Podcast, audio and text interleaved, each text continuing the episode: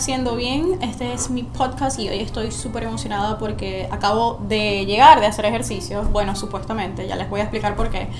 Pero estaba en eso y les quiero hablar hoy exactamente de lo importante que es mantener el cuerpo sano, la mente sana y el espíritu. Para eso vamos a estar hoy con eh, Eglin Cuba, quien es una psicóloga y que ahora es personal trainer. Ella es genial y nos va a explicar un poco de, su nuevo trabajo en este rol como personal trainer, pero siempre manejando el conocimiento eh, dentro de la psicología. Así que bienvenida, Eglin, ¿cómo estás? Bien, gracias. Gracias por eso de que soy genial. Sí lo eres. Eh, de verdad, es un honor. Es un honor poder ayudar a las personas. Ese es mi, mi, objetivo, poder ayudar a las personas a que se sientan bien haciendo ejercicio, a que se sientan enérgicas, a que se sientan que sí lo pueden hacer. Bueno, yo quiero que nos comentes o que comencemos este podcast hablándonos exactamente de este nuevo rol que estás haciendo como personal trainer. Eh, me estabas comentando que tienes unos proyectos en Instagram, que tienes varias cositas ahí, así que yo, yo quiero que me hables de eso. Bueno, yo soy psicóloga, estudié en Venezuela. Cuando llegué a este país, como a muchos, nos toca trabajar de cualquier cosa, nos toca trabajos difíciles. Y bueno, mi refugio para el estrés, mi refugio para evadir, digamos, el, tema de que quizás no estoy haciendo lo que quiero, mi escape fue el ejercicio. Comencé a hacer ejercicio, comencé a hacer ejercicio, comencé a sentirme bien, comencé a sentirme menos estresada, comencé a sentir que mi cuerpo tenía más energía y me volví adicta. Comencé a ejercitarme constantemente, seis veces a la semana, y pensando qué puedo hacer en este país que use mis capacidades y no tenga que depender de trabajos tan difíciles como nos ha costado a todos aquí. Y se me ocurrió que podía ser personal trainer, porque era algo que me gustaba, eh, era algo que, que disfrutaba hacer y que va con lo que yo digo es mi misión de vida, que es ayudar a las personas. Yo recuerdo que el año pasado, cuando te vi por primera vez, que fuiste a mi casa, eh, estabas comenzando con una dieta y yo te decía, pero es que tú estás de viaje, ¿cómo vas a estar comiendo tu dieta si estás de viaje? Se supone que tienes que disfrutar la comida y todo lo que venga. Bueno, porque yo soy así. Y me estabas diciendo, no, si yo no hago esto, yo me metí en este reto, yo tengo que cumplir este reto, no importa que yo esté de viaje, yo tengo que terminar mi reto y es comer saludable. Y estábamos todos comiendo cualquier cantidad de cosas y tú con tus tacitas, no, ya va, esto es lo mío. Y ya pasó un año prácticamente, un poquito más de un año, y he visto los cambios en ti. He visto los cambios no solo con la comida, porque casualmente ayer me invitó a comer en su casa y fue genial. Estaba deliciosa la comida. No solo he visto cambios en la comida, sino que he visto cambios en tu cuerpo. Te ves increíble, estás toda tonificada, se ve que estás marcada. Y, es genial, ¿no? Como que un año después, mira, ¿te acuerdas cuando me dijiste que tal, que no podía comer esto? Ahora estoy viendo que sí, que valió la pena todo ese esfuerzo que hiciste. Pero ¿cómo lo hiciste? Porque a mí, por ejemplo, me cuesta muchísimo comenzar el gimnasio. Y una vez que lo comienzo, parece que no tengo como que la disciplina para ir constantemente todos los días o los días que tenga que hacer, que tenga que ir a hacer ejercicio. Y también me pasa con la comida. Me cuesta muchísimo mantenerme en un régimen y de hecho, yo tengo problemas de colon y tengo que estar en una dieta constante, eliminando una cantidad increíble de alimentos que me perjudican la salud y todavía sí me cuesta mucho hacer eso. ¿Cómo hiciste o cómo le, qué le dirías tú a esas personas que quieren ser constantes en esta, en esta disciplina, lo que es el ejercicio y la comida? ¿Qué, qué deberían hacer? Bueno, lo primero es que las personas tienen que dejar de pensar en dónde encuentro la motivación. Mucha gente dice, no, pero es que no tengo motivación para hacer ejercicio, o no tengo la motivación para emprender una dieta, o no tengo la motivación para esto, o no tengo la motivación para aquello. El éxito y los resultados no se consiguen con motivación, porque la motivación no es algo constante, no es algo que tú mantienes. La motivación la puedes tener en un momento, pero después se va. Necesitas disciplina. ¿Y cómo mantienes la disciplina? Manteniéndote enfocada en el objetivo que tú quieres lograr. Eso es importante no solamente al nivel físico, no solamente en una dieta, es importante en todos los ámbitos de la vida. Tú necesitas tener un objetivo claro de qué es lo que quieres conseguir y ese objetivo, esa visión que tú tienes es lo que te va a llevar a moverte hacia ese lugar. Yo recuerdo ese viaje y yo soy así cuando, cuando me comprometo con algo, porque digo, si me comprometí, pues tengo que cumplir. Claro. Y y gracias a Dios me considero una persona disciplinada. Y yo digo, ok, mi objetivo es esto.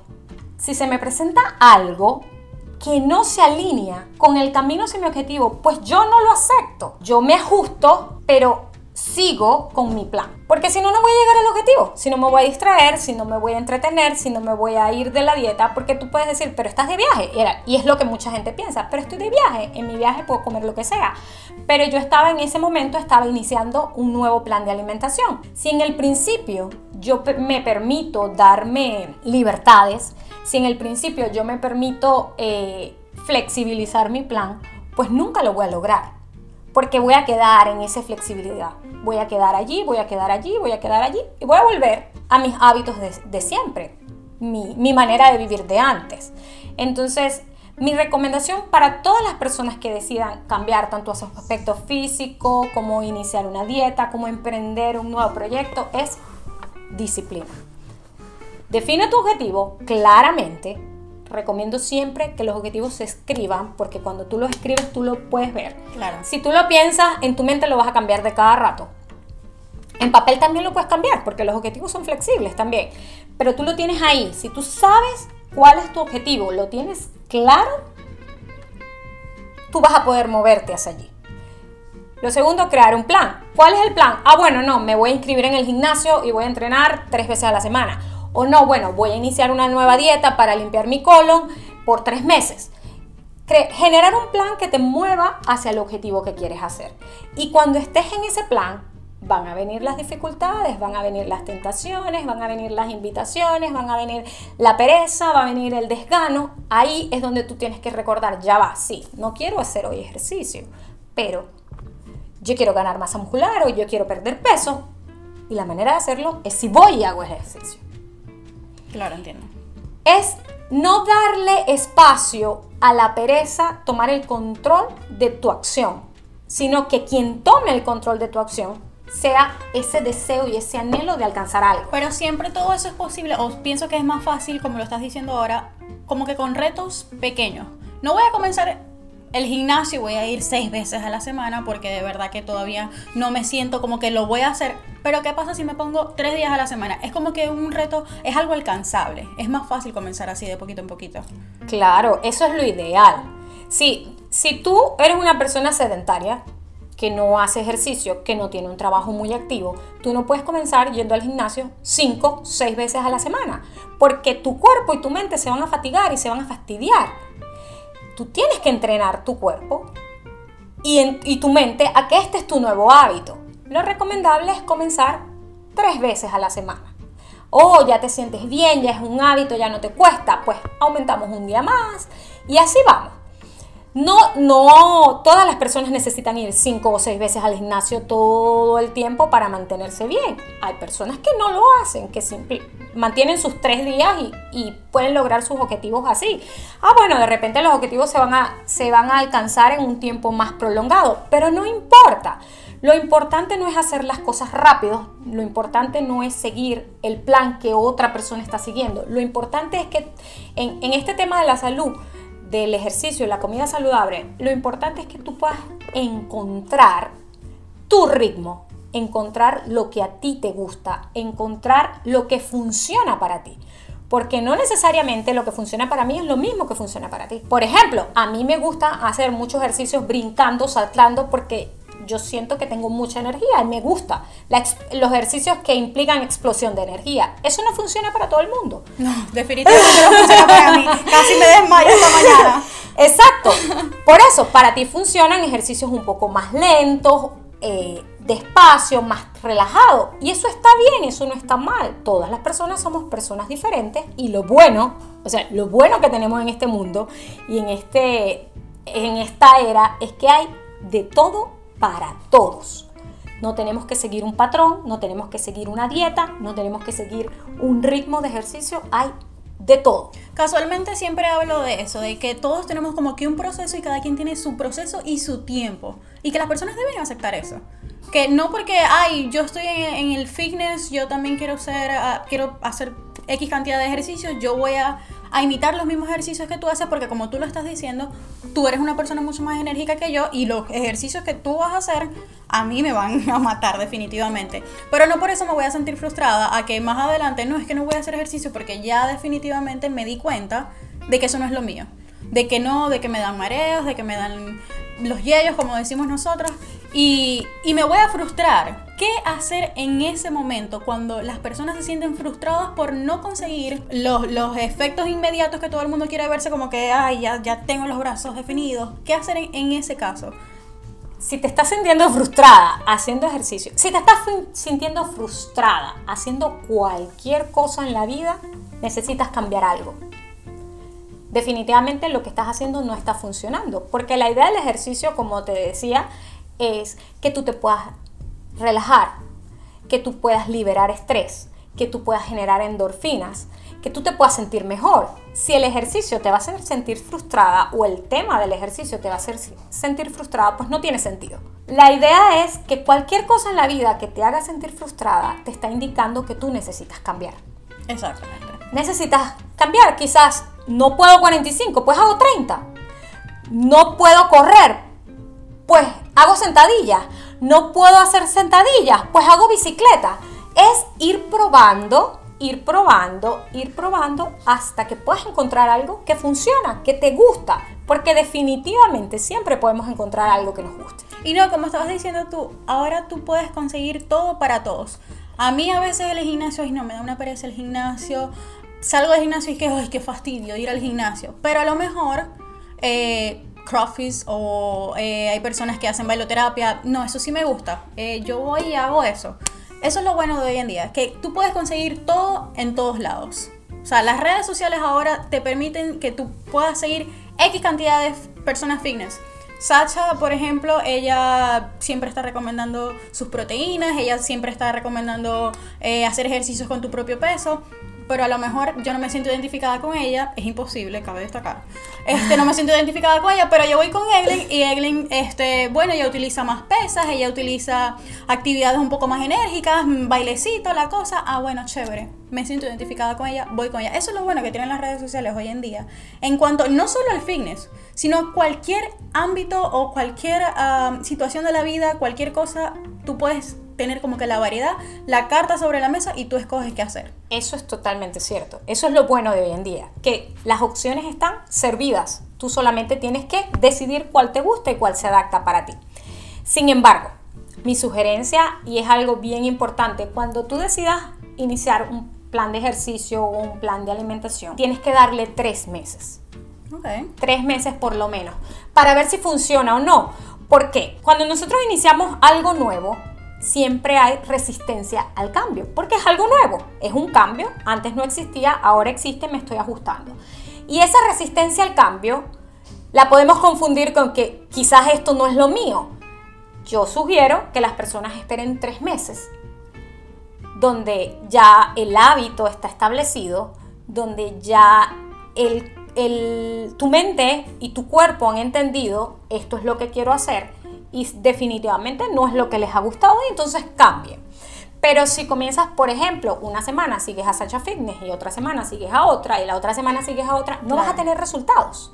Claro. No vas a tener resultados porque no vas a hacer eso parte de tu vida, no vas a hacer, no vas a construir hábitos, porque estás brincando aquí, brincando allá, brincando allá, realmente no vas a tener el resultado.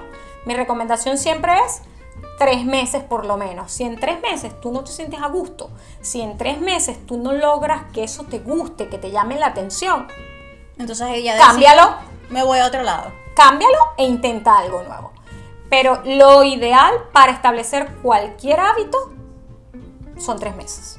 Ok, entiendo también, este, Ellen, que nos estaba, me estabas comentando anteriormente, y me pareció algo de verdad muy coherente, que tú estabas como que Mm, creando dietas para tu círculo más cercano. Bueno, a tu prima le hiciste una dieta, mira, tú puedes comer esto, no te puedes salir de aquí, no te puedes salir de allá. Pero estabas, estabas hablando de algo acerca de alguien que preparó o estaba en una situación en donde había una torta de chocolate y ella no se permitió comer la torta de chocolate y tú estabas hablando, eso está bien, porque si tú te empiezas a permitir algo pequeñito, cuando vayas a ver, te lo vas a permitir todo. Sí. Bueno, yo no llamo dieta porque si, si hablamos de dietas, todos estamos en una dieta. Pero la dieta tiene una connotación negativa. Todo el mundo, "Ay, estás en una dieta, qué fastidio estoy a dieta, o que esta dieta no me gusta, o que la dieta... La dieta tiene una etiqueta negativa. Yo, yo hablo de planes de alimentación. Yo le he hecho recomendaciones a mis familiares y allegados porque son las personas este, con las que, digamos, este nuevo, este nuevo conocimiento estoy aplicando y he visto resultados en muchos. Le hice un plan de alimentación a una persona con muchas sugerencias y ella comenzó a hacerlo. Fue increíble, se sentía súper bien. Un día en la mañana me escribió, hoy amanecí súper enérgica, me siento súper positiva, me siento eh, que lo puedo lograr, me siento que sí voy a poder. Eh, a media mañana su jefe le regaló una torta. Esta historia yo la publiqué en, mi- red social y es una historia real. Y ella me escribió súper ansiosa. Ay, mi jefe nunca, nunca se aparece con nada, se aparece con esta torta, ¿qué hago? Él me dice que me puedo comer la mitad hoy, la mitad mañana, no sé qué, no sé qué más. Y ciertamente sí puede hacerlo. Una torta de chocolate, una porción de torta de chocolate no te va a engordar. Pero ¿qué pasa? Ella apenas acababa de empezar su plan, su cambio. Lo, lo inició ese proceso, se sentía muy bien. Si en, ese proceso, si en ese momento donde tú estás iniciando y estás tomando la fuerza para hacerlo, tú te permites flexibilizar, y era, y era lo que yo te comentaba el año pasado con mi dieta, tú vas a caer y vas a quedar flexible todo el tiempo. Claro, porque, ¿sabes? Por un poquito no pasa nada. Uno siempre dice así, por un poquito no pasa nada. Y por un poquito probablemente no pasa nada. El detalle es que como se vuelve que por un poquito no pasa nada, haces un poquito en la mañana, haces un poquito en la tarde Me pasa. y haces un poquito en la noche y cuando te das cuenta, ese poquito no era poquito nada, se convierte en un montón. Entonces, la recomendación, yo no le dije a ella qué hacer con la torta. Yo no le dije cómetela o no cómetela o, o déjala. Yo simplemente le dije, quiero que veas esto como una tentación, porque aparece ahora. Claro, va a aparecer en todo momento en realidad. Porque aparece ahora cuando te sientes tan bien. Y, y ya, ella decidió no comerse la torta. Porque ¿qué pasa? ¿Qué pasa también con nosotros? Después que hacemos algo que sabemos que no está tan bien y nos dejamos llevar por esa tentación, nos sentimos culpables. Y es lo que pasa con la comida. Tú vienes, te sirves un plato de lo que sea, de un patacón, maracucho, me lo frito, menciones ahorita. así con, con de todo, casi de este tamaño, que no te quepa en la boca y lo disfrutas en el momento que te lo comes. Pero después que te lo comes, que quedas llena, que quedas hasta aquí, como decimos nosotros, te sientes culpable y te sientes incluso arrepentida. Yo quisiera sentirme culpable, pero son otros otros síntomas los que me aquejan. Bueno, pero cuando si tú quieres, porque tu intención nunca ha sido perder peso, pero si tú quieres perder Claro. peso, si tú, si tú no te sientes bien como te ves físicamente y tú quisieras verte más delgada, verte más esbelta, te vas a comer el patacón probablemente con gusto, pero después que te lo comas te vas a sentir culpable.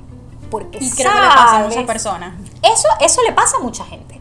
Entonces se convierte, la relación con la comida se convierte en una relación tóxica. Porque es una relación que me das placer y después del placer viene la culpa. Y eso es lo que le pasa a muchas personas que, ganan, que tienen sobrepeso. Claro. Es eso, su relación con la comida es una relación tóxica. Comen por placer, después sienten culpa, no comen por necesidad. Eso es algo que necesitamos entender, que la comida es para satisfacer nuestras necesidades fisiológicas, no es por placer. Placer podemos encontrar en muchas otras cosas, como por ejemplo irte de compras Lo amo. como por ejemplo ver una película, como por ejemplo compartir un tiempo familiar, bailar, el karaoke. Esas son cosas que podemos hacer por placer. Eso es algo que yo estoy intentando cambiar en mi vida y bueno, como te estaba comentando, tengo el, problema ahora de salud y mi dieta, por así llamarla, es muy limitada. Son demasiados los alimentos que no puedo consumir porque me hacen daño, me producen dolor, eh, me pongo así toda inflamada y es horrible. Es una de las cosas más horribles. Pero ¿qué pasa conmigo?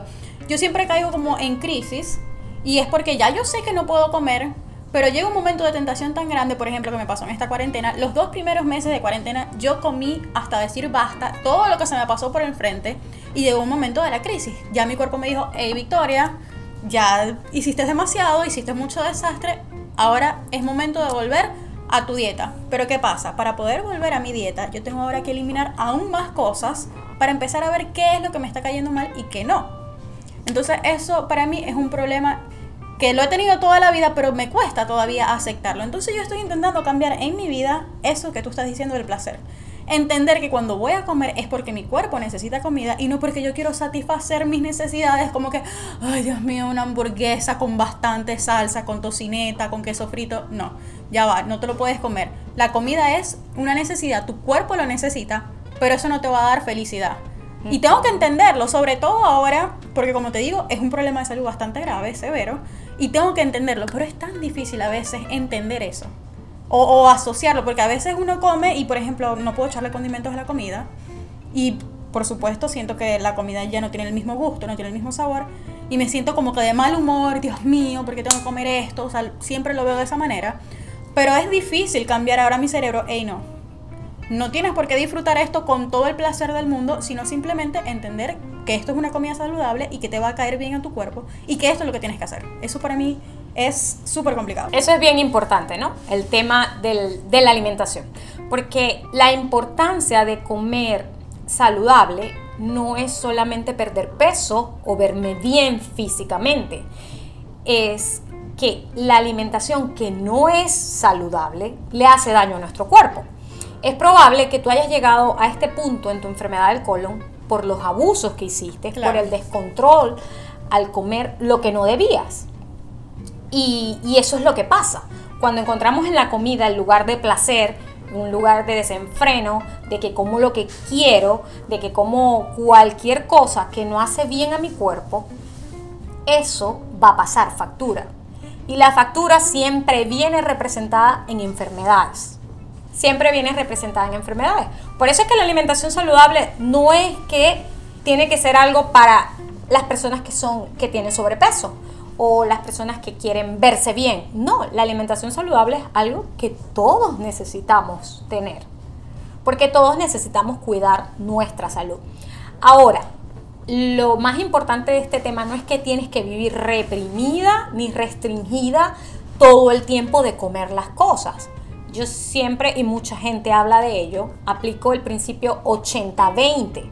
80%, comida saludable que mi cuerpo necesita, 20% lo que me da la gana. 20% lo que me gusta, la pizza, el helado, la hamburguesa, el, el pollo frito, el pequeño, el patacón. Eso está dentro de mi 20%. Si yo aprendo a vivir de esa manera, voy a ser la persona más feliz del mundo.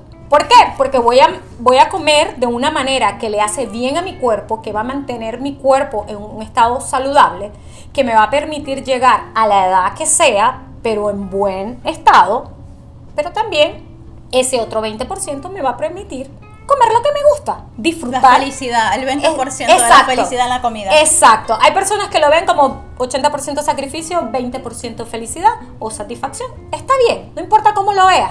Lo importante es que sepas que la restricción no tiene que ser al 100%. Al 100% debe ser al principio para que, tu cerebro, tu cuerpo entiendan que esta es tu nueva decisión. Así es que quieres comer. Es el nuevo normal, sí. Sí. Bueno, yo siento que de este tema tenemos muchísimo que hablar y yo siempre tengo la mala costumbre de extenderme muchísimo. Pero de verdad, Ellen, te agradezco muchísimo que hayas venido y que nos hayas eh, abierto las puertas de esta nueva faceta en tu vida, que es el personal trainer. Yo de verdad estoy muy complacida con todo lo que he aprendido de ella, porque como les digo, tengo un, problema de salud y ella en estos días me ha estado este, ayudando que, bueno, puedes comer esto, no puedes comer aquello, me prepara esto, me prepara aquello y me siento genial. De verdad que yo te agradezco muchísimo todo lo que has hecho, todos los que nos has enseñado y espero que podamos estar nuevamente eh, en otra de estas actividades que a mí me encantan, como lo fue hacer ejercicio y casi desmayarme. no, muchas gracias a ti por la invitación y estamos a la orden. Bye bye.